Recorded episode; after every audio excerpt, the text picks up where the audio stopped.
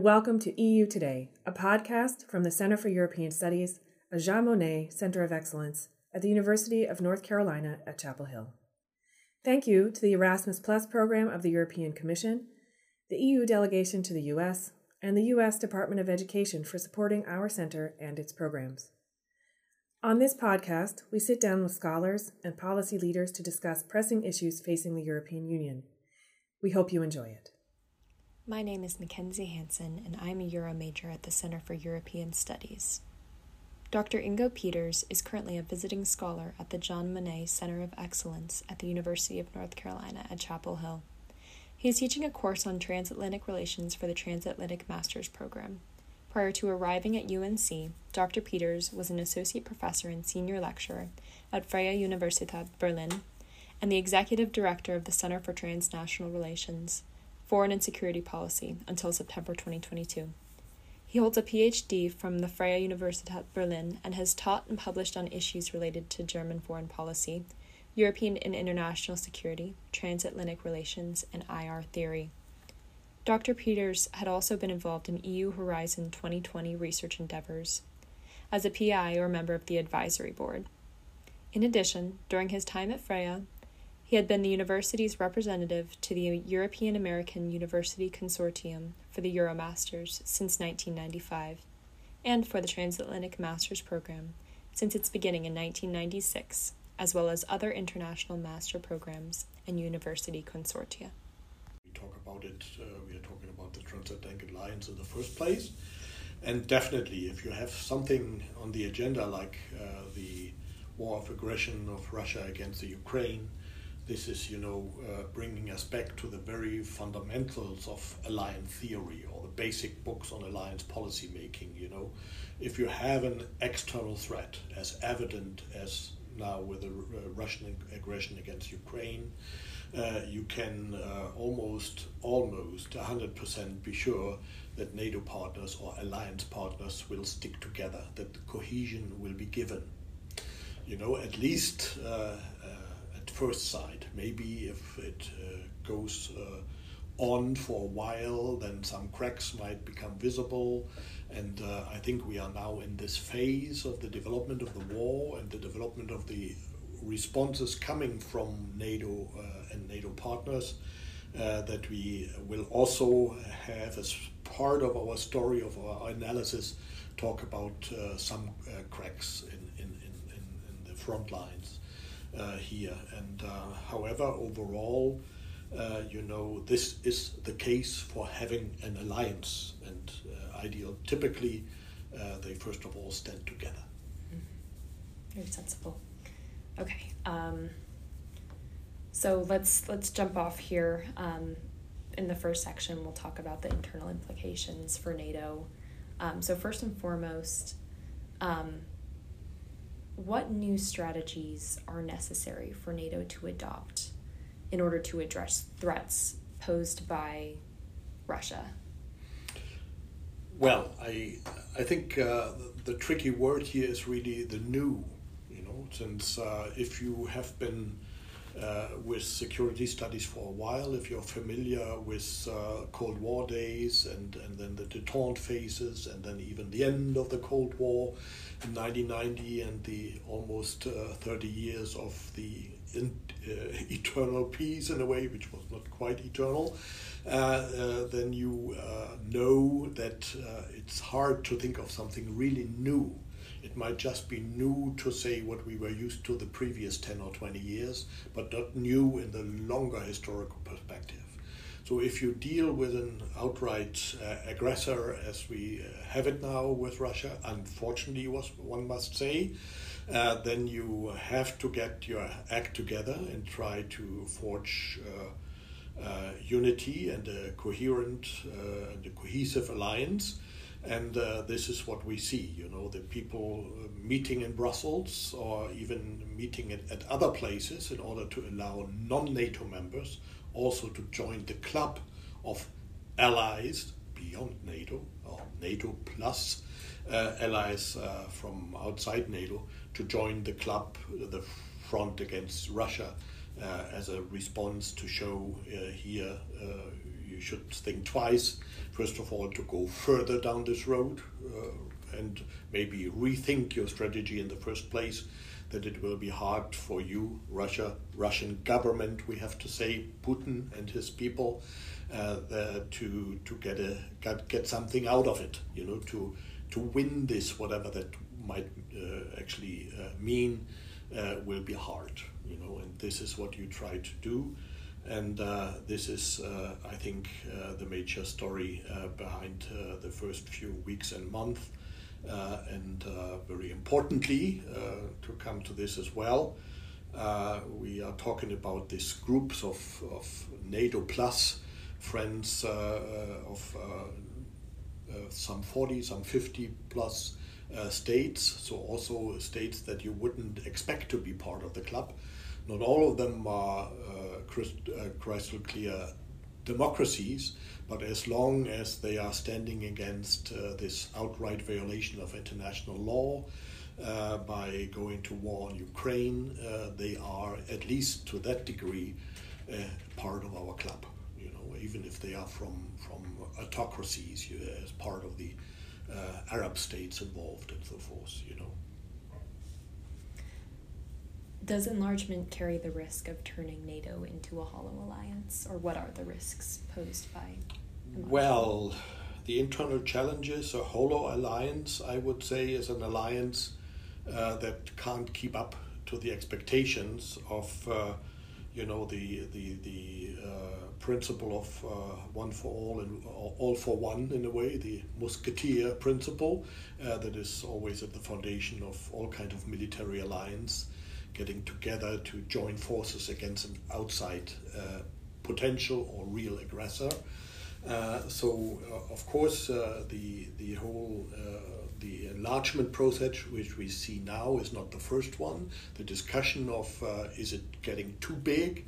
Is it by getting bigger and bigger, losing credibility because the club is getting more and more diverse, and you might have challenges at different corners of this club in terms of the map that it includes, and therefore, you know, to make a credible commitment to come to the help if somebody is invading state ABC is, of course, you know, in a way, an issue, a challenge.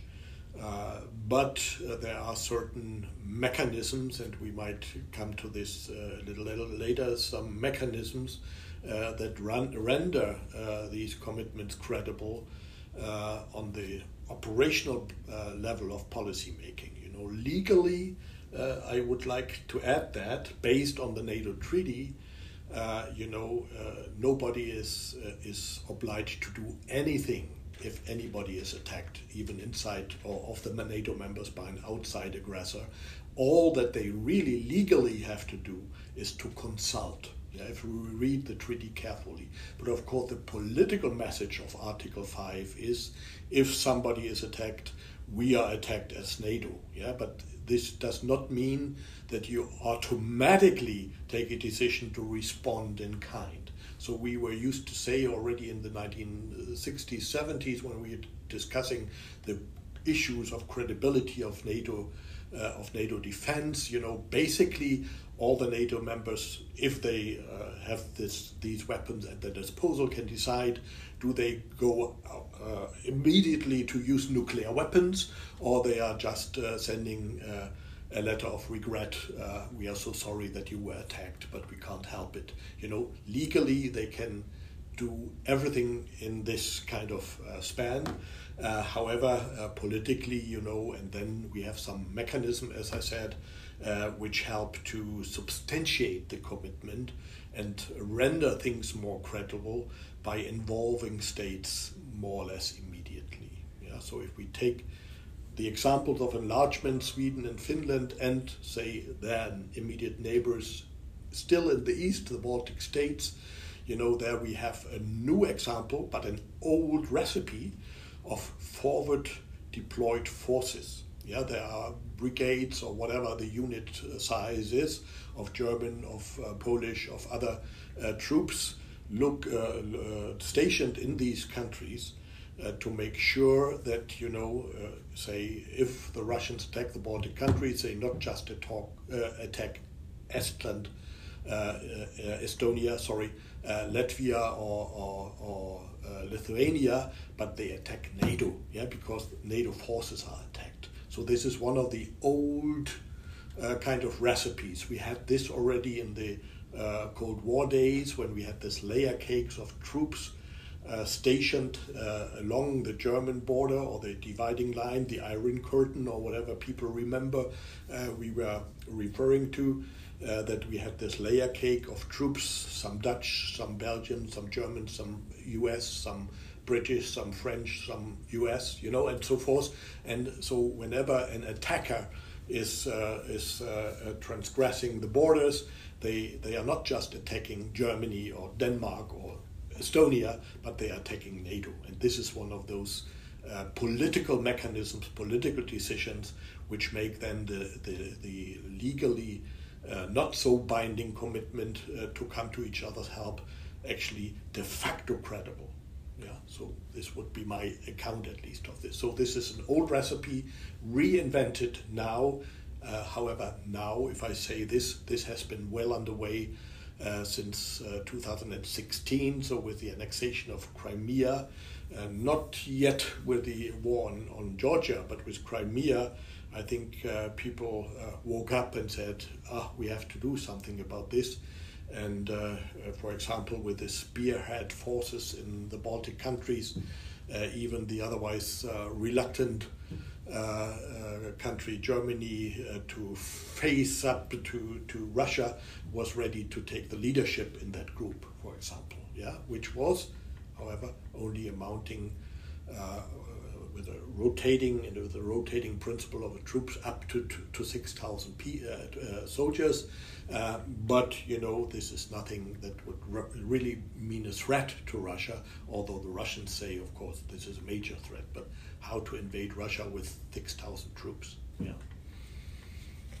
All right. So maybe now we can discuss some external implications, particularly as it relates to the future. So, in discussing what a post-war relationship with Russia could look like, what does NATO enlargement mean for that, for future engagement with Russia in a diplomatic capacity?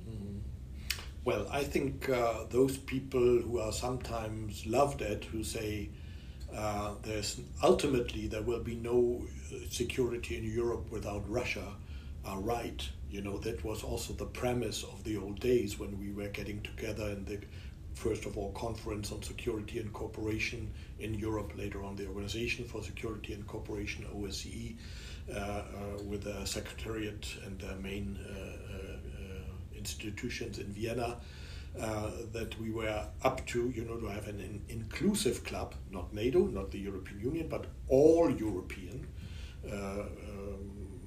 states, not from the Urals to the Atlantic, but from Vladivostok to Vancouver. This is the range of states involved in the largest definition of what I know about in terms of Europe. European security, and the Russians were part of it as a successor state to the Soviet Union, which signed the original documents. And this, although these documents, the OSCE documents, aside from very tiny little extra documents, are not legally binding but politically binding. But as a political scientist, I always argue politics comes first.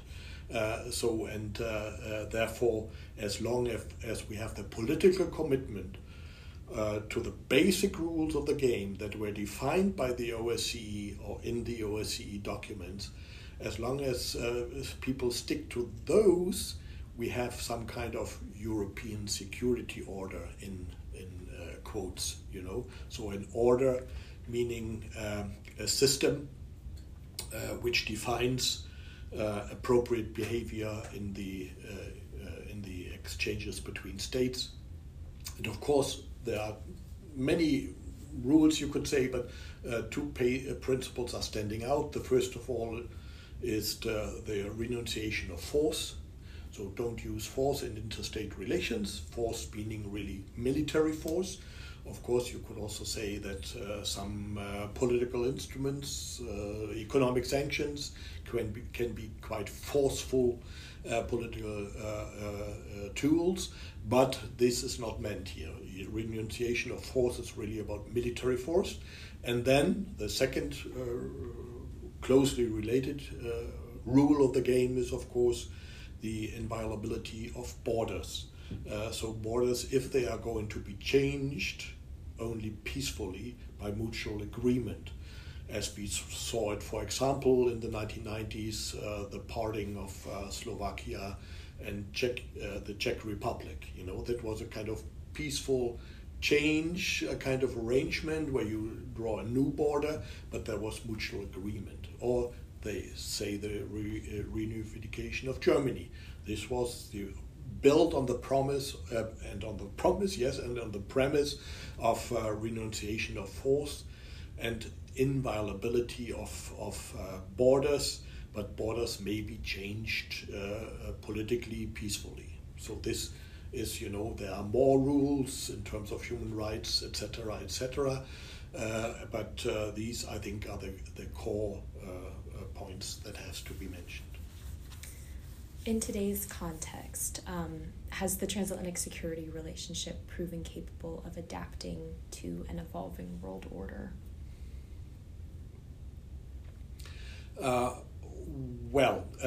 This is, of course, the world is bigger than Europe, surprise, surprise. And here we are really talking about global affairs now. And there we have to realize that after a time when the experts were talking about the unipolar moment, for example, that we have a world order totally or almost totally dominated by the US, this has changed again. We are back to a multilateral, a multipolar order, where you have, of course, still the US as part of the game. We have, whether we like it or not, revisionist power with Russia now, formerly a status quo power, changing with the start starting already with Georgia, I would say, and then 2008 and the annexation of Crimea, but then the outright war, becoming a revisionist power. And of course we have to always refer to China as a second kind of big challenge on the block in the Far East, and as we know, they are lining up with Russia. And however, we still hope that they have some vested interest in keeping up cooperation with the West, cooperation on all levels in a way, and also including economic relations. And therefore, we hope that they will sooner or later, not in open diplomacy, but maybe behind the scene, try to do some good in our sense, good for changing Putin's mind to sooner or later stop the war in a way, you know. And this is, of course, also part of the game, that you have to look at it from a broader perspective. And if you talk about a global order or a global challenge for NATO, yes, of course, we have to say there's Russia, there's China, but there are also other states which are not clearly condemning the war against Ukraine, not clearly condemning the Russians for their conduct, strangely enough, some of them I found rather strange, which are located in the West, like Brazil or like South Africa or like India and some other states, Saudi Arabia and so forth, important players which are in a way trying to run their special kind of show, and without siding too clearly with one or the other, or if at all, rather already condemning parts of the Western policy making regarding sanction regimes and so forth, because these regimes have negative implications for those countries as well. You know, as we had to learn the global implications, say, only to give or to refer to one example, of course, with the delivery of grain and corn and whatsoever of goods that are important for the people in the so-called third world, in the global south, in Africa, where else, that they get the food from Ukraine and from Russia. And if that is not given, we know, those countries are in trouble. And this is also, showing it's not just a war against Ukraine, but its implications, its repercussions are going far beyond this, and really ones around the globe in a way, although of course to a different degree, depending on how well off the people and the states are, in different parts of the world.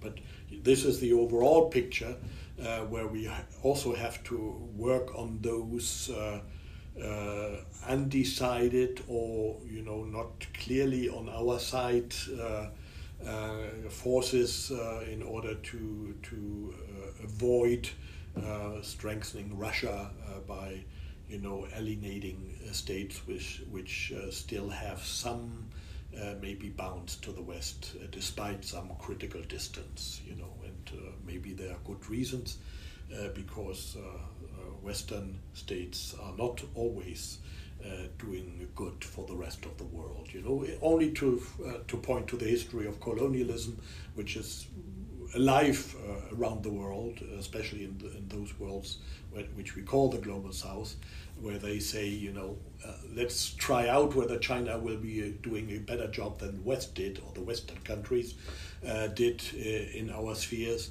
And some of them have learned that China is not that different from a colonial power than we were in the past, hopefully.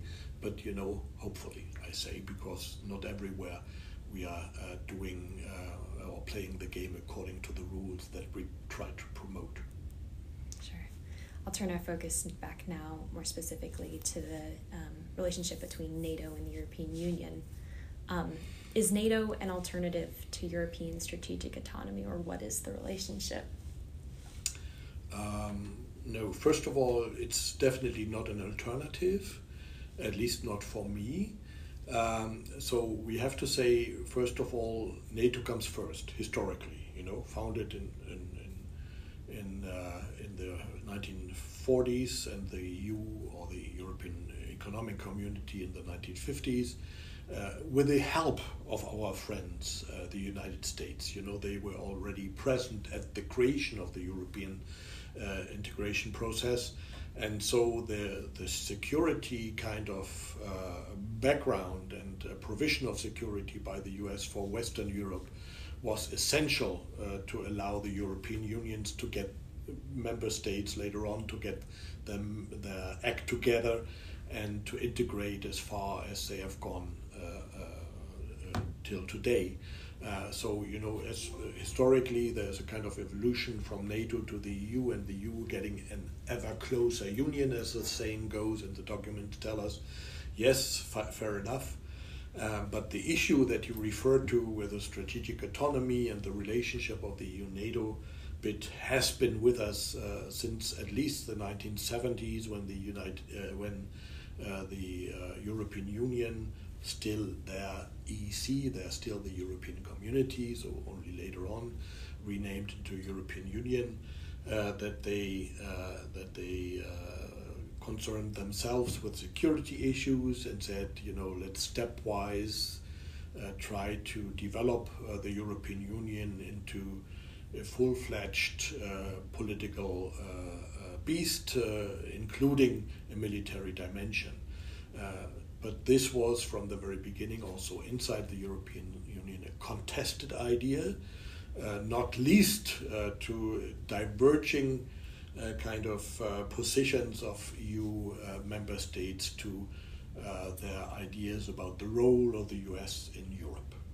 So, I mean, the constant kind of role of the US has always been to in a way be not a European power, but a power in Europe, and an external balancer also trying to help to the process of reconciliation of the former aggressor Germany and the reconciliation of the Western European countries inside the European Union, to have this umbrella of security provided by the external balancer United States was very conducive to achieve this in the first place. And now, of course, we have the debate of is it still adequate to rely on the Americans? Do they still want to be a power in Europe, or do they have second thoughts? As we learned it during the Trump years, when Trump said, in a way, NATO is obsolete and we will take our boys and girls home, especially if the Western Europeans or the European Union and member states of NATO at the same time, partly at least to a large degree, overlapping memberships, if they are not willing to pay more for a common defense, then we might have second thoughts about our own military engagement. But this has been with us, this whole debate of how much is enough in terms of burden sharing, contributions coming from Western European countries to NATO defense has been with us from the very beginning, from the 1950s onwards.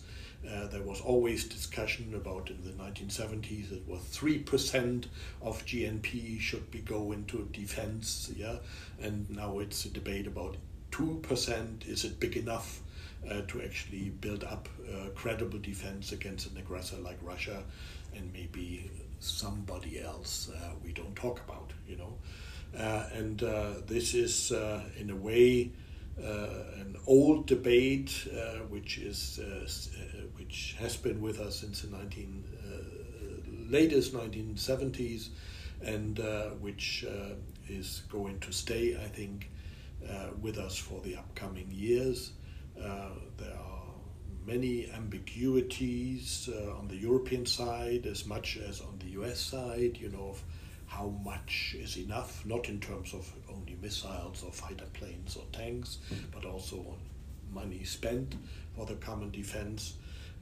But, as exactly this political or these ambiguities may be allowing the political trick to nevertheless stick together, since after all, yes, there are divergences, there are countries who have never lived up to the promises made in formal documents, contributing X% of their GNP to defense, but this is quite normal business. It's I always compare it or use the groundhog metaphor, because it's every morning you wake up, you can have another burden-sharing debate in NATO, and force planning and so forth. So you have it every 2 years in a cyclical kind of evolutionary approach. And this will stay with us, I guess, since we always will have states which are more inclined to say, let's stick to the US, we have to rely on the US, they're the only credible force to guarantee our freedom. And others say, maybe, on the other hand, they are tempted to do their own business, say, vis-à-vis China, and we might be dragged into a conflict which is not our conflict. So all these kind of ambiguities and dividing lines, you can read them in today's statements by Macron or other politicians these days, and still, if you know about the history, there are earlier statements like that. And it has always been part of the game, that we this is in a way the exciting and the puzzling kind of part of the story that on the one hand we, I think, rightly claim that NATO has been the most successful military alliance in history, also the most comprehensive alliance, not just in terms of military, hard military, but beyond hard military security issues. And on the other hand, we have nothing but ambiguities, but I rather say let's make a virtue out of necessity. These ambiguities won't get away, but the political management of convergences and divergences inside NATO and inside the EU, this is exactly the trick that allows NATO to survive. It's a political bargain, yeah, to use the term established by Stanley Sloan from the Congressional Research some decades ago. The political bargain is exactly that, you know, that we have a multilateral, that we have a mutual commitment to alliance solidarity beyond all existing differences. After all, we are living in democracies, you know. It's an alliance of democracy is not a 100% or shouldn't be a 100% hierarchical order where the boss of the US is giving orders and the others are starting to march. No, we discuss and I have divergent standpoints, and this is what we have to deal with. Political conflicts are normal. The issue is how do we deal with these conflicts and how do we deal and where we end up, allowing us to continue our cooperation in this alliance. Perhaps now you can shed some light on the perspective on enlargement held by a couple different member states. In particular, you've given the US perspective somewhat, but as well as Germany, France, the United Kingdom, and perhaps the Baltic states? Well, I think there's, aside from Turkey, everybody is happy that Finland and Sweden are about to join, that they are willing and determined to join given the aggression, you know. So this just shows this famous Olaf Scholz metaphor of a Zeitenwende is not just true for Germany, but also for other countries, you know, for Sweden and Finland, that they give up their historically bound neutrality is a major challenge and a major change of policy making, and everybody welcomes it, aside from Russia and of Turkey, since they have their special game to play, at least until the elections next month will be over. Then maybe we'll see a different standpoint from Turkey as well, hopefully allowing Sweden also to join, you know, since these two states are definitely an asset, an added value to NATO, especially regarding the northeastern flank of NATO, and complementing the whole kind of, if you have a look on the map, you know, then there are no holes anymore in this patchwork family making up NATO. So this is definitely welcomed by everybody. And to mention one thing, you know, regarding often underestimated also policy change taken by Denmark, for example. Yeah, Denmark has always been a committed NATO member, a true believer in keeping the US in inside Europe, but they have opted out of the European Union's defense component already with the Maastricht Treaty of 1992. And they revised their policy the previous summer and said, no, now we are also part of the club of the defense branch inside the European Union, and try to deal with defense matters, security issues, also inside the European Union, which is in a way harmonizing, you know, NATO and EU, and you know, the EU is not speaking up as one inside NATO, but NATO members are NATO members if they are meeting in NATO, and they are EU members if they are meeting inside the EU. But there are, and there have been for years, regular meetings and also extra summit meetings of NATO officials and EU officials in order to harmonize both organizations' policy making.